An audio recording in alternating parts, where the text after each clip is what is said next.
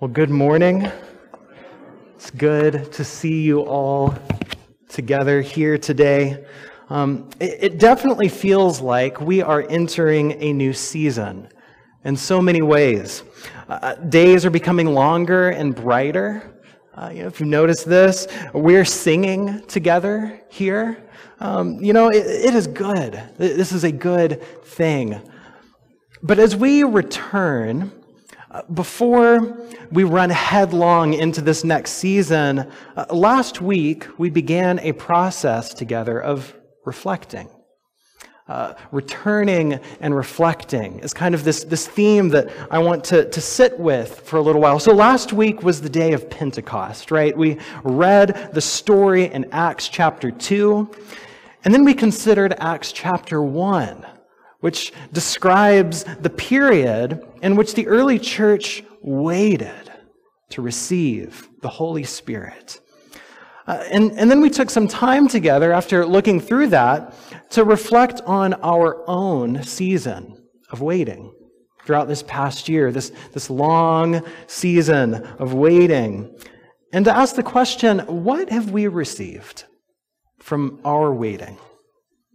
What have we received in the midst of this? You know, this past week, I came across a passage that I think perfectly sums up last week. In Romans chapter 5, Paul writes, We boast in our sufferings, knowing that suffering produces endurance, and endurance produces character, character produces hope, and hope does not disappoint us because God's love has been poured into our hearts through the Holy Spirit that has been given to us. See, the early church was shaped and formed in their waiting, out of which they received the gift of the Holy Spirit. And we too have been shaped and formed in the challenges of this past year. But rather than moving to a place of despair, with the help of the Holy Spirit, these challenges can make us into a people of hope, firmly held in God's love. This is what we reflected on together last week. And I loved looking at some of your reflections. I don't know if you can see that visual on the screen very well, uh, but this is just some pictures of the images that, that we wrote on, the, the paper that we wrote on on the walls last week. And I loved looking through many of your responses. You know, what have we received in this season of waiting? And there are a couple of themes as I looked through some of these responses that stuck out to me. And they're themes of depth and desire. Depth and desire. Uh, several of you shared about how this time of waiting has been an opportunity for deeper living, right? Uh, so, some of the things that were written down that during this time there's been time to think about and be grateful for what I have. It's been a, a time to rest from busyness that this time is given distance to reflect deeply on church and God. Uh, someone else wrote, uh, This time has been, uh, there's being forced to live slow enough to receive the hidden treasures of the kingdom. And someone else wrote, Deeper trust in God, knowing He is with me always. You see, all of these different responses are, are ways of living more deeply. And, and, and, so this is one of the themes that, that I've seen. You know, what have we received from this past year? Well, an invitation into depth. Another theme that I saw was the theme of desire, right? Someone else wrote, desire to live authentically. Another, desire to sing praises. And another, uh, an, an, awareness of longings, a greater awareness of, of longing. And so, as I think about these themes that sort of arose from our writing last week, it, it seems like this season of deeper living has brought us in better touch with our desires. This deeper living has brought us deeper into our own desires. And this is good because desire is the fuel of faith. Desire is the fuel of faith. Just as our psalm reading said this morning, my soul yearns and even faints for the courts of the Lord. My heart and my flesh cry out for the living God. So, this past season has been an invitation out of shallow, passionless living into deeper living rooted in our desire for God. So, this is some of the reflecting we've done so far together. And yet, this invitation is challenging. Right? This, this can be frustrating. After all, it's a lot easier to live on the surface and sort of be numb to desire because it keeps us maybe a little bit safer, a little bit more insulated from disappointment. But you see, living in that sort of shallow uh, way also insulates us from joy. Deeper living, on the other hand, opens us up to greater joy, but also the potential for greater grief. This was so well expressed by another one of the, the things that's written uh, this past week. Uh, someone wrote down uh, their experience of this past year frustration mixed with appreciation, right? That's reality, right? That's this mix of joy and grief, frustration and appreciation. And this is something that we're going to read about in our text today. So if you have your Bible, go ahead and open up to Ezra chapter 3. Ezra chapter 3 is where we're headed. Ezra is about a third of the way into the Bible, after Second Chronicles, before Nehemiah. Ezra chapter 3 is where we're going to be headed. And over the next few weeks, we're going to continue with this theme of return and reflect. And to help us with that, we're going to be considering a few key moments in the narrative of Ezra and Nehemiah.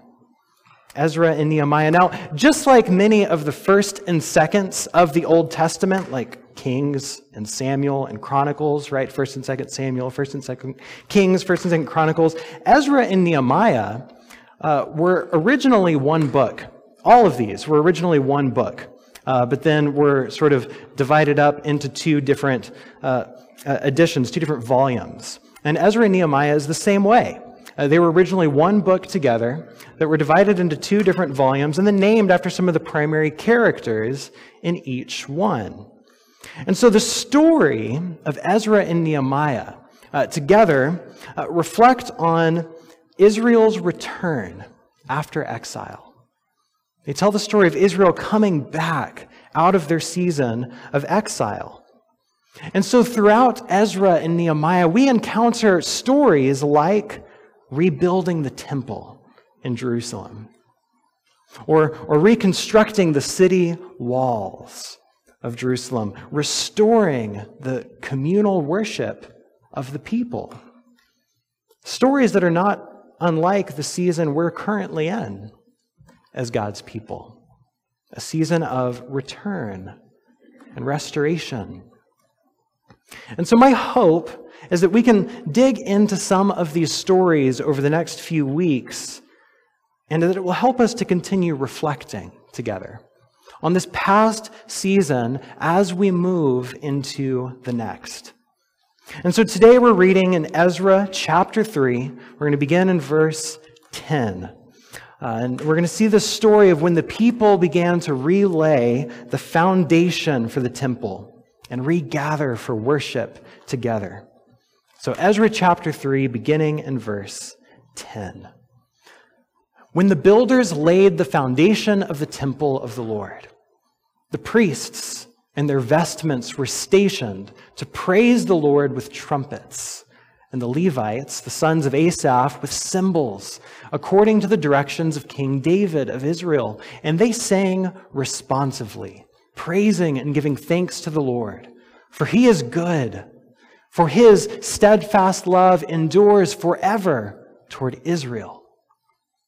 And all the people responded with a great shout when they praised the Lord, because the foundation of the house of the Lord was laid. But many of the priests and Levites and heads of families, old people who had seen the first house on its foundations, wept with a loud voice when they saw this house. Though many shouted aloud for joy, so that people could not distinguish the sound of the joyful shout from the sound of the people's weeping. For the people shouted so loudly that the sound was heard far away. This is the word of God for the people of God. Thanks be to God. Amen. Let's pray. Oh Lord, we thank you for this season of returning.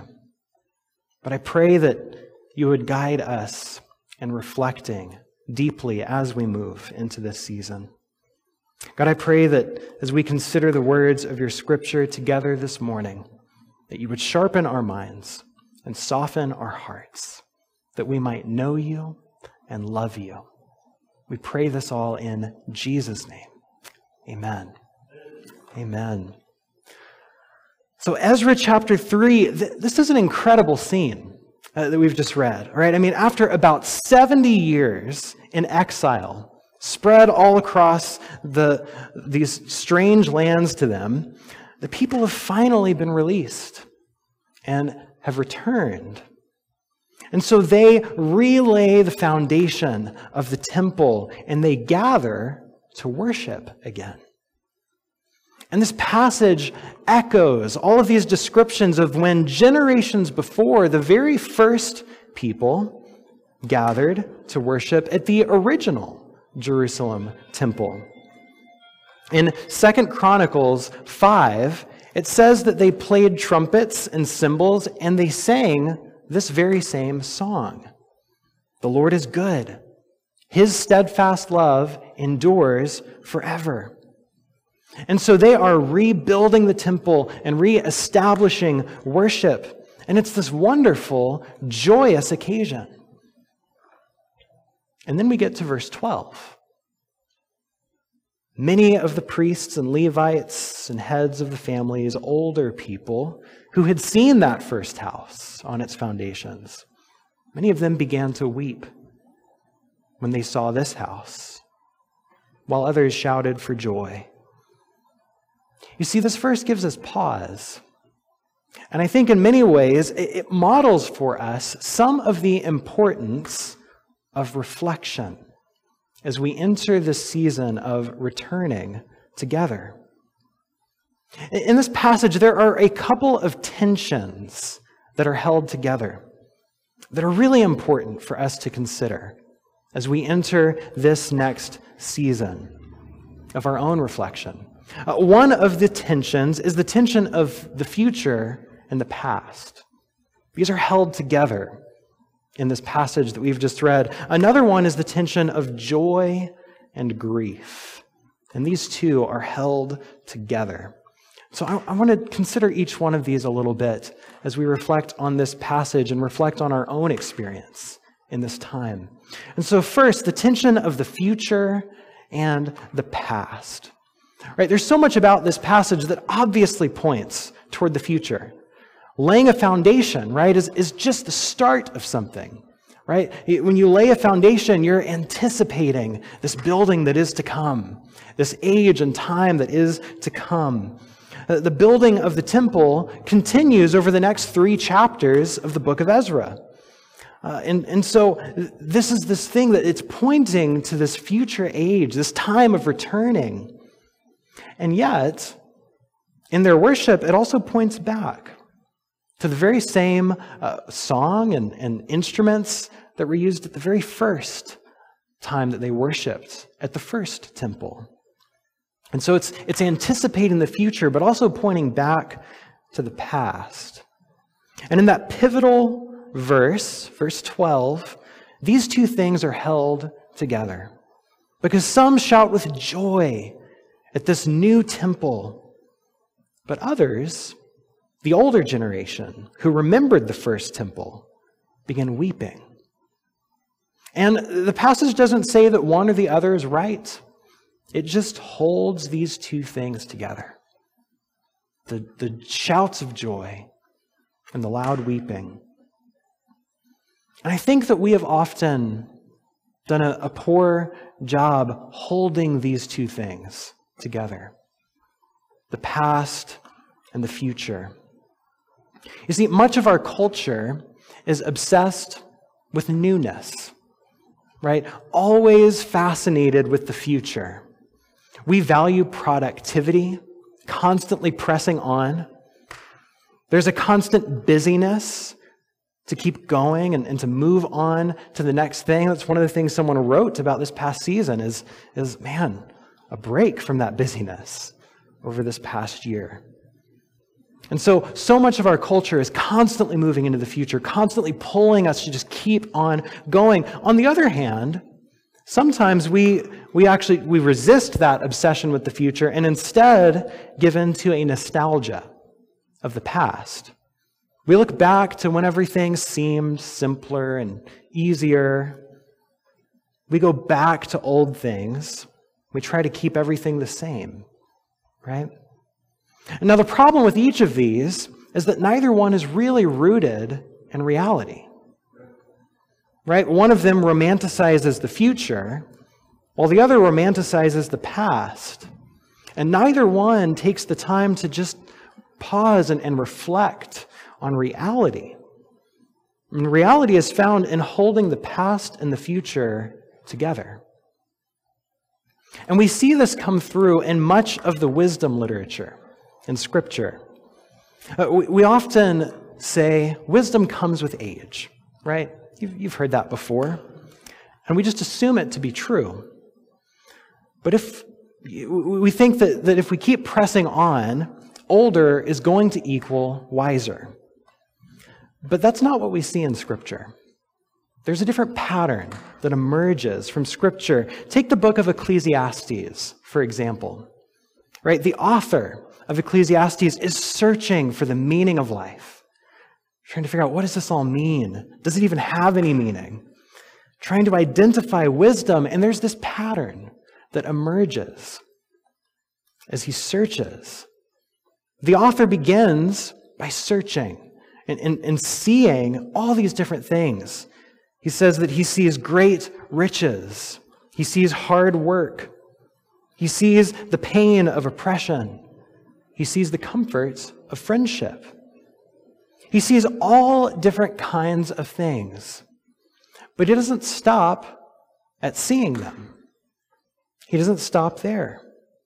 Throughout the book, there's this constant refrain I saw and I considered. I saw and I considered.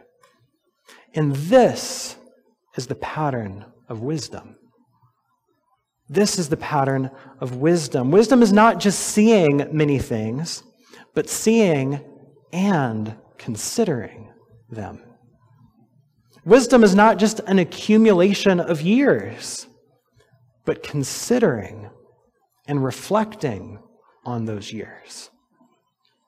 This is why there can be plenty of people with a lot of years under their belt who still act like teenagers. Right? Wisdom can come with age, but it's not automatic. That's not a given. We, we must not only see, but also consider. And this is what it is to hold together the past in the future.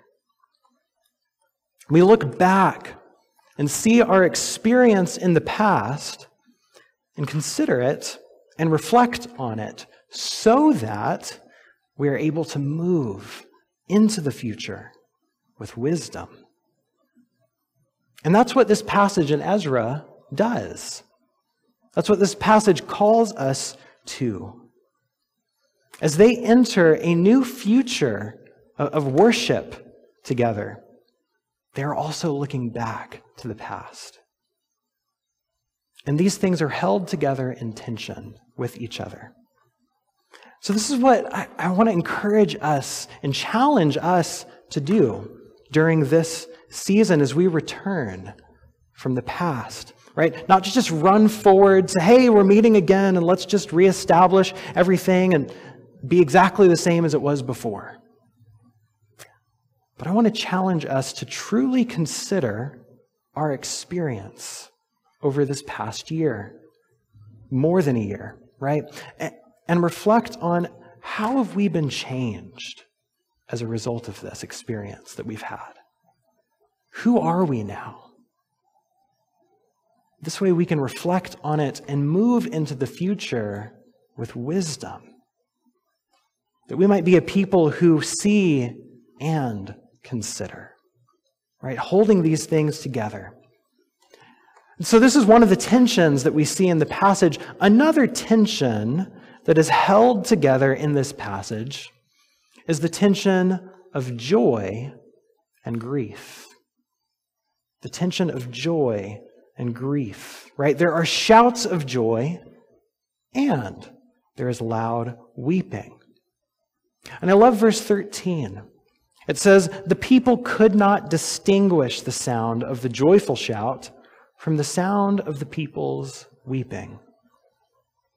Right? These two are, are mixed together into this chorus of joy and sorrow, of, of anticipation and loss. And this is another thing that I think we have had a difficult time holding together. Because just like our culture is, is prone to fascination with the future, we also tend to move toward positivity and avoid anything that might possibly be considered negative. I want to ask have any of you seen the, the sort of the Disney Pixar movie Inside Out? A few people here have seen that. It is this wonderful exploration of emotion, of emotional experience.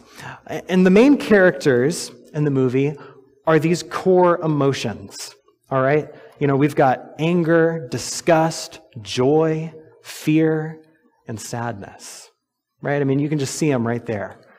And the expressions on their faces anger, disgust, joy, fear, and sadness. And they're sort of the main characters. They live inside of this young girl named Riley. And they're kind of the main characters of this movie. Now, behind them, if you look, you'll see all those little balls of color. And those in the movie are various different memories that Riley has. And each one, the color of the, the emotion that's associated with it. And so there are joyful memories. There she is holding all these balls of, of yellow, joyful memories. But then there are also sad memories, right? This is sadness, holding those little balls of sad memories. And the, the conflict in the movie, or the, the kind of main thrust of the story, is that throughout it, joy tries to take control and hog all of the memories for herself, not allowing Riley to experience sadness or other negative emotions. Now, I don't want to give away the movie, but in the closing scene, we see Riley growing in maturity. And instead of just yellow joy emotions or blue sad emotions or these others, we see this complex emotions that are mixed with both joy and sadness, much like the shouts of the people in Ezra. Memories that hold together the tension of joy and sorrow. You see, this movie wrestles with who we are as a culture. Because we are a people who avoid grief. We're a grief avoidant culture of silver linings. We don't know how to lament or how to grieve. We have so few spaces in life that actually allow us that. And so, what we end up doing to kind of make up for this is we spin everything into a silver lining. I, I recently attended an, an online conversation entitled The Post Pandemic Soul, in which a number of people were reflecting on hey, who, who are we becoming after this whole thing we've been through? How do we kind of move into this next season together? And, and one of the speakers was talking about this very thing our culture's lack of spaces to grieve, lack of spaces to process loss, to really reflect, because we're always moving forward.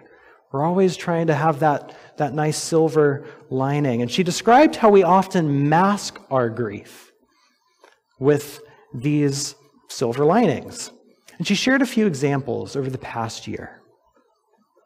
She said, in, instead of grieving the loss of our weekly rhythms, many people instead have said, oh, you know, it's been really nice to just work from home. It's great. Others, instead of grieving the loss of friendships with classmates, many have said, hey, kids are so lucky to get all this time with their parents this year. Parents might feel differently. Or instead of grieving the disruption and isolation that we've experienced, many have instead said, you know, our families had it really easy. Man, there are so many others who've been so, so much worse off. And she went on to, to say, particularly about that last one, comparison leads to competition. And competition leads to winners and losers. And we don't need winners and losers. We need to grieve.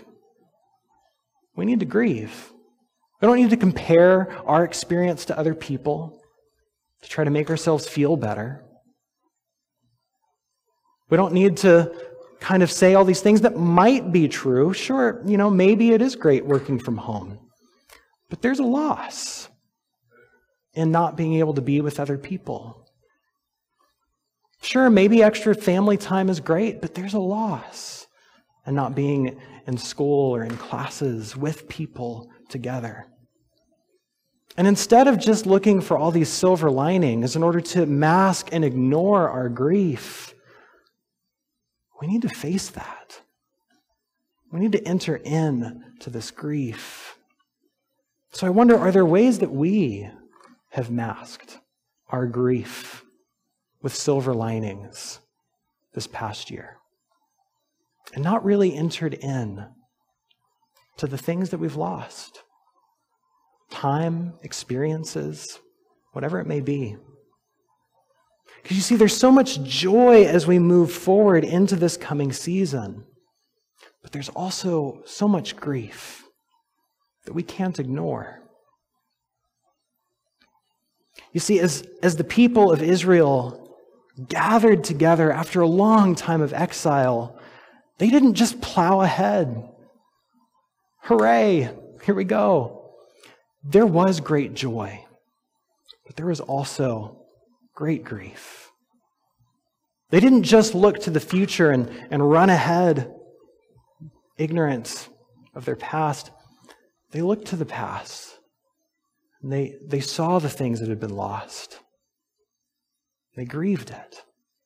They held these things in tension with one another. And you know, this really is the core of our faith. Christianity is resurrection faith. And resurrection is not just about life, it's about life through death. And so we can't just plow forward. We can't just look at all the things that there are to rejoice in. We have to take into account and truly face the things that have died, whether it's people who have died this past year, experiences that have been lost, time that's been lost. We have all been shaped and formed by this. To deny death is to deny resurrection. And so we have to enter into this holding both joy and grief together as we return and reflect. So I imagine that many of us are ready to run straight ahead, and forget about the past. I imagine that many of us just want things to go back to normal, back to the way that they were. But before we plow ahead, I hope that we can be a people who see and consider, who reflect as we return.